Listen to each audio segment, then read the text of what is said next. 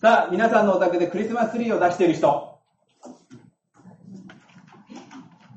じゃあ、何かしらクリスマスらしいものを飾っている人。ああ結構いますね。3分の2ぐらい飾っているかと思いますね。えー我が家は何も飾ってません。あ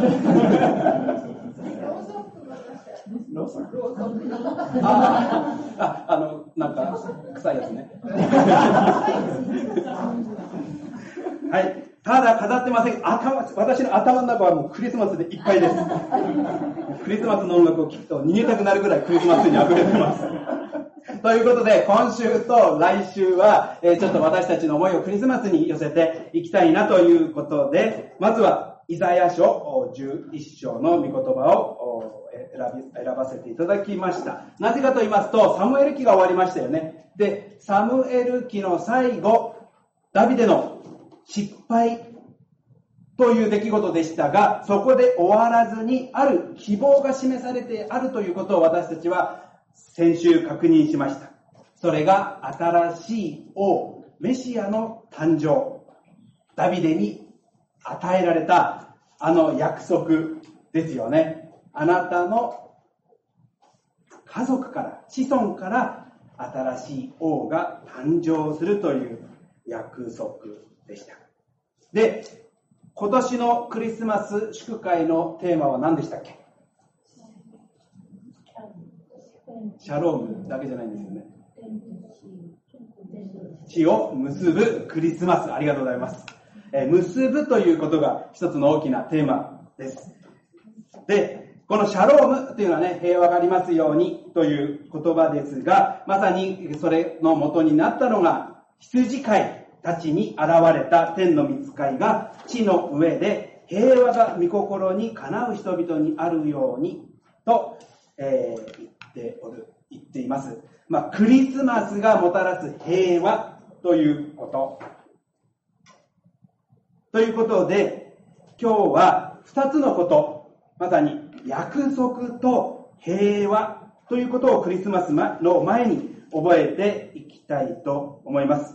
まずは約束ですけれども、もう私たち、クリスチャン、また教会にとって約束とは切っても切り離せないものです。それこそ私たちが読んでいる聖書が旧約、新約とあるように約束の書、そして私たちはその約束に、約束を信じ歩んでいるからです。しかし時に約束って果たして果たされるのか私たちは疑問に思ってしまう。そんなこともあるわけです。サムエル記の学びは終わりましたけれども、サムエル記の後もイスラエルの歩みは続きます。まあ、いつかそこも一緒に読んでいけたらなと思いますが、まあ、そこから希望にあふれた歩みかと言いますと、そうではなく、なんと息子ソロモン王のその後から徐々にその王国はの歩みは怪しくなっていきます。と言いますのも、ソロモンの息子の時代、まあ、ダビデの孫の時代ですよね。もうそこですでにイスラエル王国は分裂をしていくわけですよね。もう皆さんよく聞いているかと思いますが、北イスラエルと南ユダという二つの王国に分裂するんです。私もかつて、なんで北ユダっていうとイスラエルの12部族のうち11部族ですよね。大方の部族が北イスラエルで、まあ今のユダヤ人と呼ばれている民族の元になるユダ部族が一部族だけ南ユダとして分かれてるんですよね。これはどうしてなのかなと思いましたが、思っていたんですけれども、サムエル記の学びの中で、皆さん、サウル王が亡くなった時、戦死した時に、えーイスラエルの王国は少し混乱しましたよね。次の王様を誰にするのか。で、もちろん、多くの部族、それが北イスラエルとなる11部族は、もちろんサウルの家系から新しい王が誕生するということで、サウルの息子を王としました。しかし、ダビデの出身部族であるユダ部族は、いや、ダビデを新しい王にするということで、ユダ部族だけがダビデを王にしたんですね。で、そのように別々に歩んだ7年間があるんです。で、いろいろな混乱の後、ダビデが一つの王国に統一させていくわけですが、ここにね、あ、二つ分かれていったきっかけがあったんだなということを私も読みながら気づかされました。こんなことが多分背景にあり、分裂した時に、ユダと北イスラエルと分かれていったのだと思います。分かれていってそれぞれの国が反映したかというと、そうではなく、両方の国に抱えた問題は、神、彼らの神に対する反抗、そして神以外の神々に心を向けていく偶像礼拝、そして様々な政治から市民の生活までの中にはびこる不正、そんな大きな問題が北も南も抱えるようになっていったんです。そしてもう皆さん想像つくようにこのような問題を抱えていくとどんどんどんどん国が衰退していくわけです。で、そんな反抗、偶像礼拝、不正がはびこる王国に対してこれではいけないと警告のメッセージを神から取り継いだのが今日読んでいる預言者イザヤ、そしてこのイザヤ書なんです。しかし、こんなイザヤの警告に人々は耳を傾けることなく、どんどんどんどんこの王国が衰退し、警告の通りにある大きな問題に直面します。それが国ごと責められ、連れて行かれるという、補修という大きな試練でした。で、このイスラエルの歴史において非常に大きな汚点でもあるこの補修。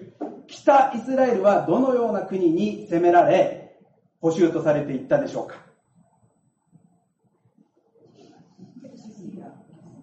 惜しい。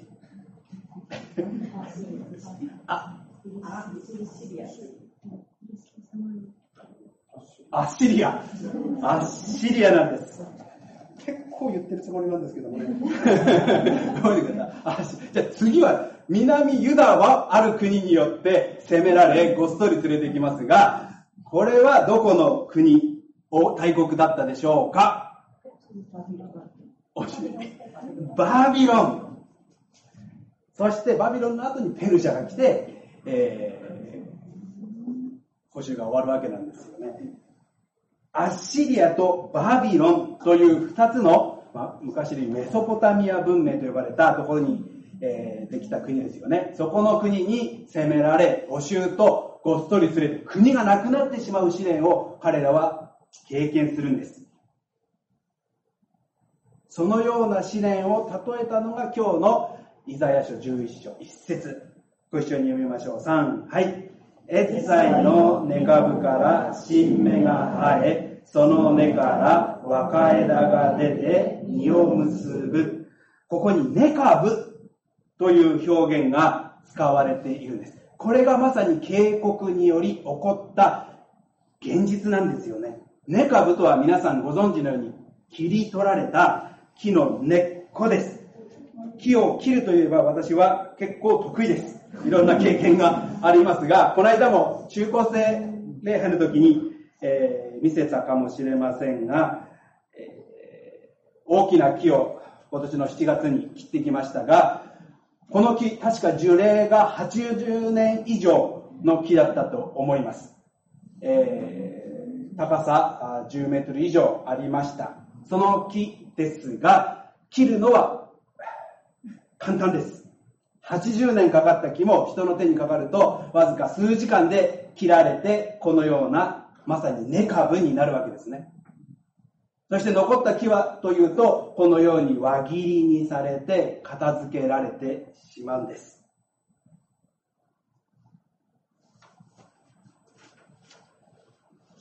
もう切られた後はここにこんな大きな木が本当にあったのかと忘れるぐらいにさっぱりしてしまうわけです。イスラエルという国もまさにこの木に例えられているんです。それは小さな木から、それは出エジプト木から始まるイスラエル民族の歴史、それは神と共に歩み、神に手塩にかけられ、大切に育てられて、どんどんどんどん大きくなりました。しかし、大きけば大きくなるほど彼らの心は神から離れ、その結果、バサリとアッシリア、バビロンにより伐採されてしまい、しかも補修とされ、すべてそっくり持っていかれてしまう。まさに彼らにとっては、希望も未来も見えない。そんな大きな試練をここで経験することになるんです。しかし、今日読んでいるイザヤ書は、そんな警告で終わるのではなく、イザヤ書は警告と希望の書と言われています。警告と同時にそこには希望もまだあるんだということを預言者イザヤは伝えているわけなんです。それがこのエッサイのネカブから始まる希望なんです。まあ、切り倒されてしまいますと、もう何もなくなり、全てが終わってしまったように思えますけれども、そこに根が残っているならば、何かが始まるんです。そこに新たな芽が、月日が経つと生えてくる。このエッサイの根株から生えてくる希望がここに書いてあるんです。で、エッサイとは皆さん誰でしょうか？ダビデのお父さんですよね。父、エッサイの息子、ダビデですが、じゃあなんでここではダビデの根株と言わずに、エッサイの根株と言っているのか。私も調べてみましたが、いろいろな、えー、説があり、これはダビデが築いた王国が神から離れていった、そんな失望の表れでダビデを、ダビデ王国のダビデを使うのではなく、むしろお父さんの名を使ったという説明もあれば、エッサイの仕事って皆さん何だったか知ってますか？もうちょっと元気欲しい。自信間違ってもいいんですよ。えっと、便利屋さん？羊飼いって言いました？羊飼いなんですよね。ダビデも羊飼いだったように、お父さんも羊飼いだったんですよね。羊飼いから王が生まれるなど想像できないわけですよね。まさに、少し軽蔑した言い方でもあると、表現でもあると言われていました。まさに、根株、希望もないところ、またエッサイ、期待もないところから、いや、必ず芽が生えるんだという、ここのイザヤ書にある希望のメッセージなんです。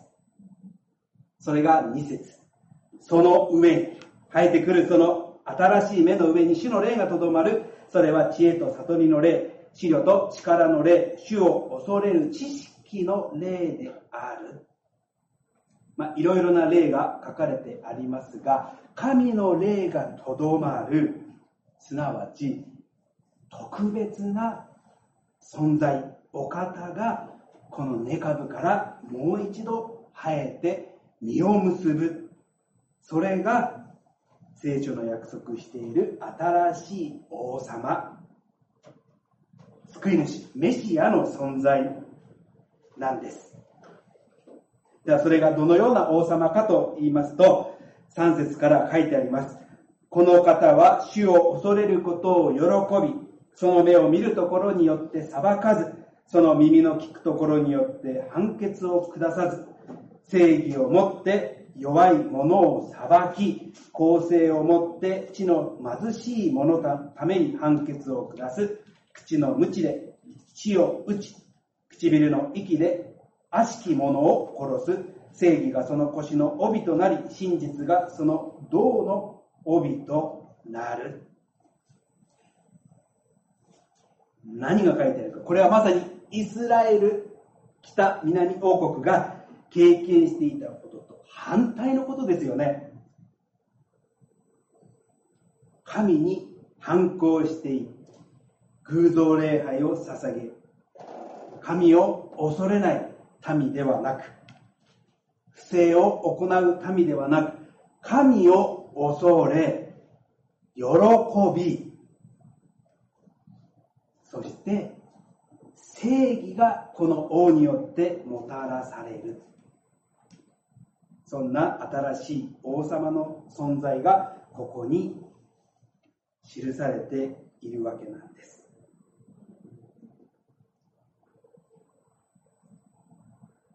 このアッシリア、またバビロン捕囚というイスラエルの歴史にとっては希望も何も根こそぎ取っていかれてしまうような経験をするわけです。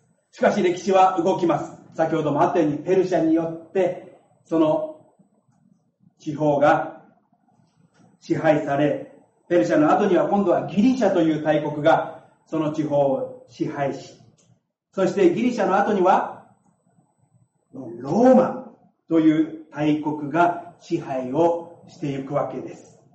その後も大国、次々に起こる大国によってイスラエルは翻弄されていくわけです。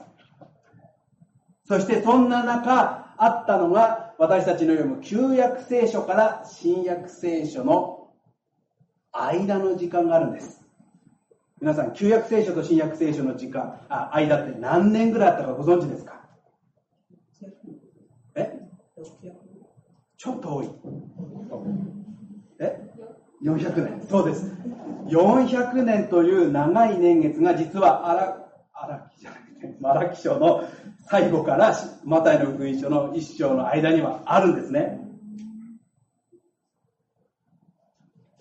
そしてこの400年、なぜそんなに期間がいたかというのは、一人として預言者が現れなかった時代なんです。まさに沈黙の時代と呼ばれた。神はどこに行った？補修から解放されて戻ってきたにもかかわらず、何の導きもない。神に見捨てられたのではないか。そんな沈黙、暗黒の時代を通っていく中で、さらにローマによって支配され、圧政の中に苦しめられ、そんな中、北、ガリラヤ、田舎の田舎、ナザレ地方、しかも王族貴族の家族ではなく、大工のしがない息子、ヨセフ、そして結婚したマリア、誰がこの二人から救い主が誕生するなど期待したでしょうできたでしょうかそんな暗闇の時代に、期待もできないような二人から始まる、それがクリスマスのストーリーなんです。この暗闇の中に火が灯され、エッサイの根から、希望も期待もないところから新しい芽が生えていく。そんなメッセージを私たちはクリスマスとして待ち望んでいるわけなんです。で、もう一つのテーマが約束ではなくて何でしたっけ？平和。平和です。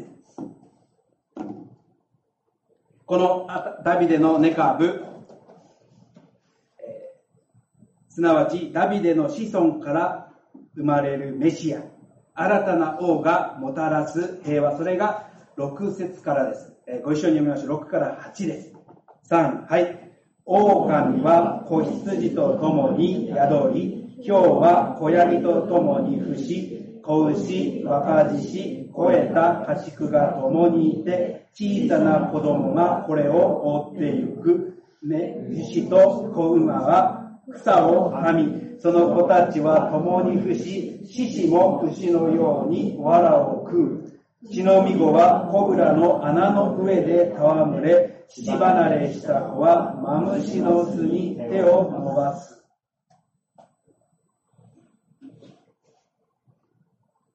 今年は熊がよく出るそうです。今日もニュースを見ていたら、私の実家、すぐ近くで熊が出たという、えー、ニュースが出ていました。熊と人は相性が良くないんですよね。でもここに書いてある描写はどうでしょうか。狼と子羊です。豹と子ヤギ、子牛と若獅子、目牛と熊、血のみごとコブラ、子供とマムシ、これらが敵対する関係、遅い逃げる関係ではなく、共に共存する、安心できる関係になる。なんという平和的な描写がここに書かれているのではないでしょうか。熊どころが問題ではありません。今私たちが生きているこの世界、社会において、私たちは戦争に心を痛めます。それはロシアとウクライナに始まった戦争、そして現在は新たな火種、イスラエルとパレスチナ、まさに聖書の舞台に起こっている争い、そのことに多くの人たち、私たちが心を痛めているかと思います。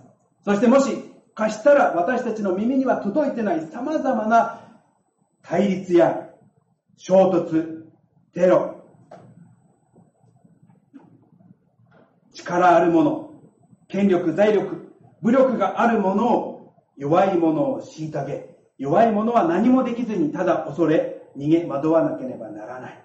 このような現実が至るところに世界には起こっていることだと思うんです。そのようなニュースを聞くとき皆さんはどう感じるでしょうか？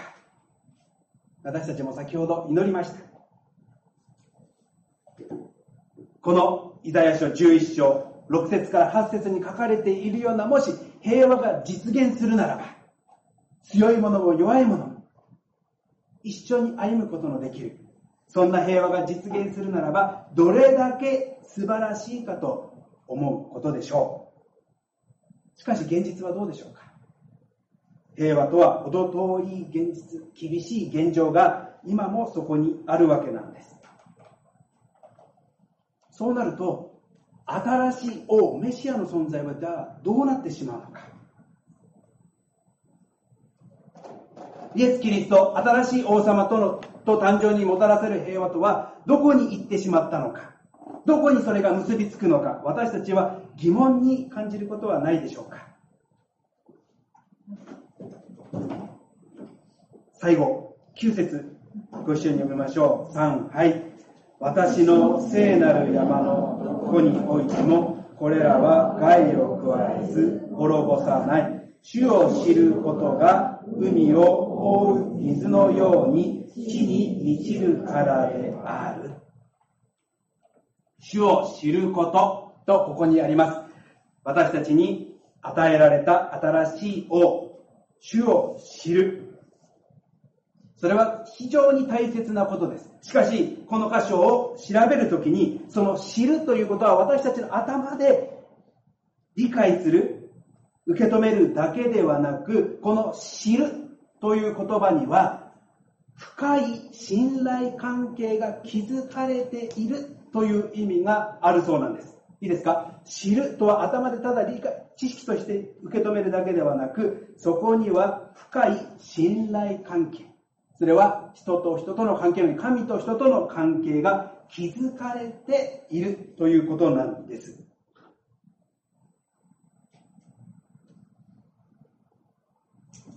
もし知っているだけではなく、そこに深い信頼関係が築かれているのであるならば、私たちはその信頼する人から大いに影響を受けると思いませんか？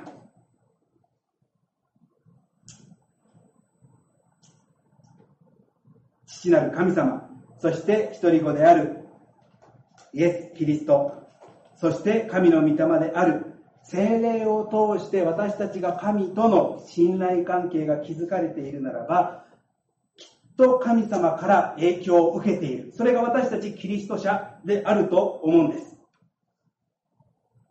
私は若い頃、大人になったら父のようには絶対なりたくないと思ってました。もしかしたら皆さんの中にもそう思った人がいるのかもしれません。中高生でもし思っている人がいたらそれは間違いです。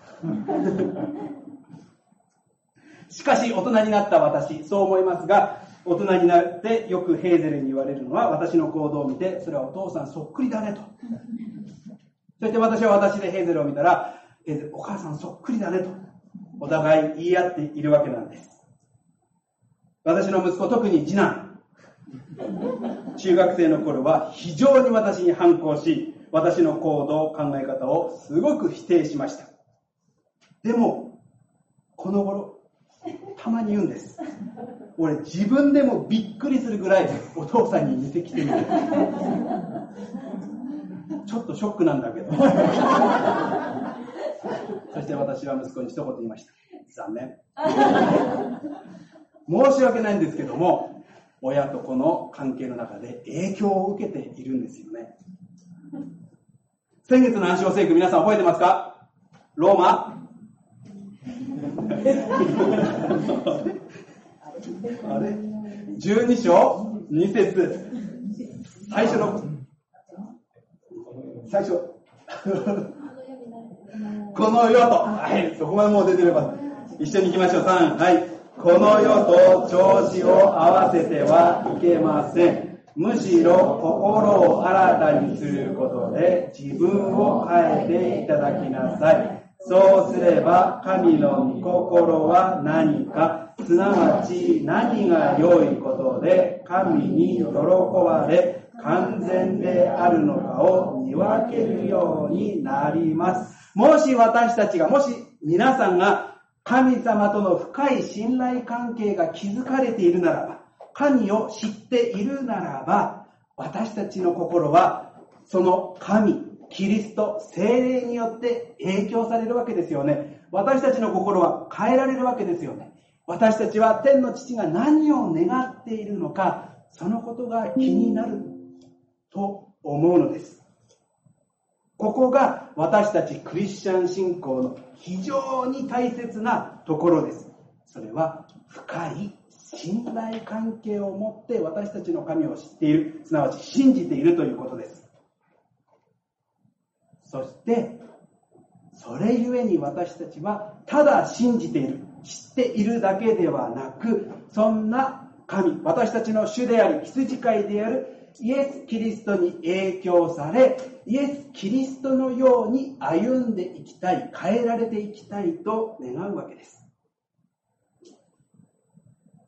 その主イエス・キリストが三条の説教と呼ばれている有名な箇所でこのように言われています。平和を作る者は幸いです。その人たちは神の子供と呼ばれるからです。これ逆に読むならば、もしあなたが神の子供、神と深い信頼関係が築かれている存在であるならば、平和を作るものになるということではないでしょうか。私たちはただ神様に世界に平和が訪れるように神様この状況をどうかしてください。神様お願いしますとただ願っているのではなく、まずあなたが平和を作るものになりなさい。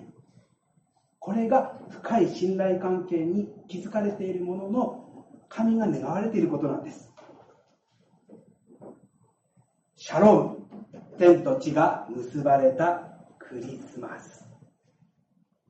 まさに私たち、人と神が深い信頼関係で結ばれているとき、私たちもそんな神に習い、平和を作り出すものとして、一歩踏み出していく。そんなクリスマスにしてはいかがでしょうか。もちろん、ウクライナ、イスラエルのために祈ること、何か取り組む取り組むことも大切かもしれません。でも、まずは足元から始めてみる。私たちの周りにおいて平和はどうでしょうか？家庭内において本当に平和はあるでしょうか？夫婦の関係、親子の関係、親戚、知人、友人、私たちの身近なところで何か私たちが平和のために平和を作り出す行動をする、そんな状況はないでしょうか？職場、学校、地域、そんな中にあって、あなたが、私が平和を作り出すものとして一歩踏み出していく。それが神が私たちに願われている。そして特にそのことをクリスマスに覚えていきたいと思うのです。もし私たち一人一人がそんな小さなステップを持って平和を作るものとして、そして私たちの前に平和が広がっていくならば、そんな一人一人のキリストに従う、キリストに習う姿が地を覆う水のように広がっていくとき、その先に本当の平和が、キリストにある平和が待っている。そんなことを期待しながら、また平和を作るということを、それぞれが少し心に受け止めながら、あと2週間、クリスマスに向けて歩んでまいりたいと思います。お祈りいたしましょう。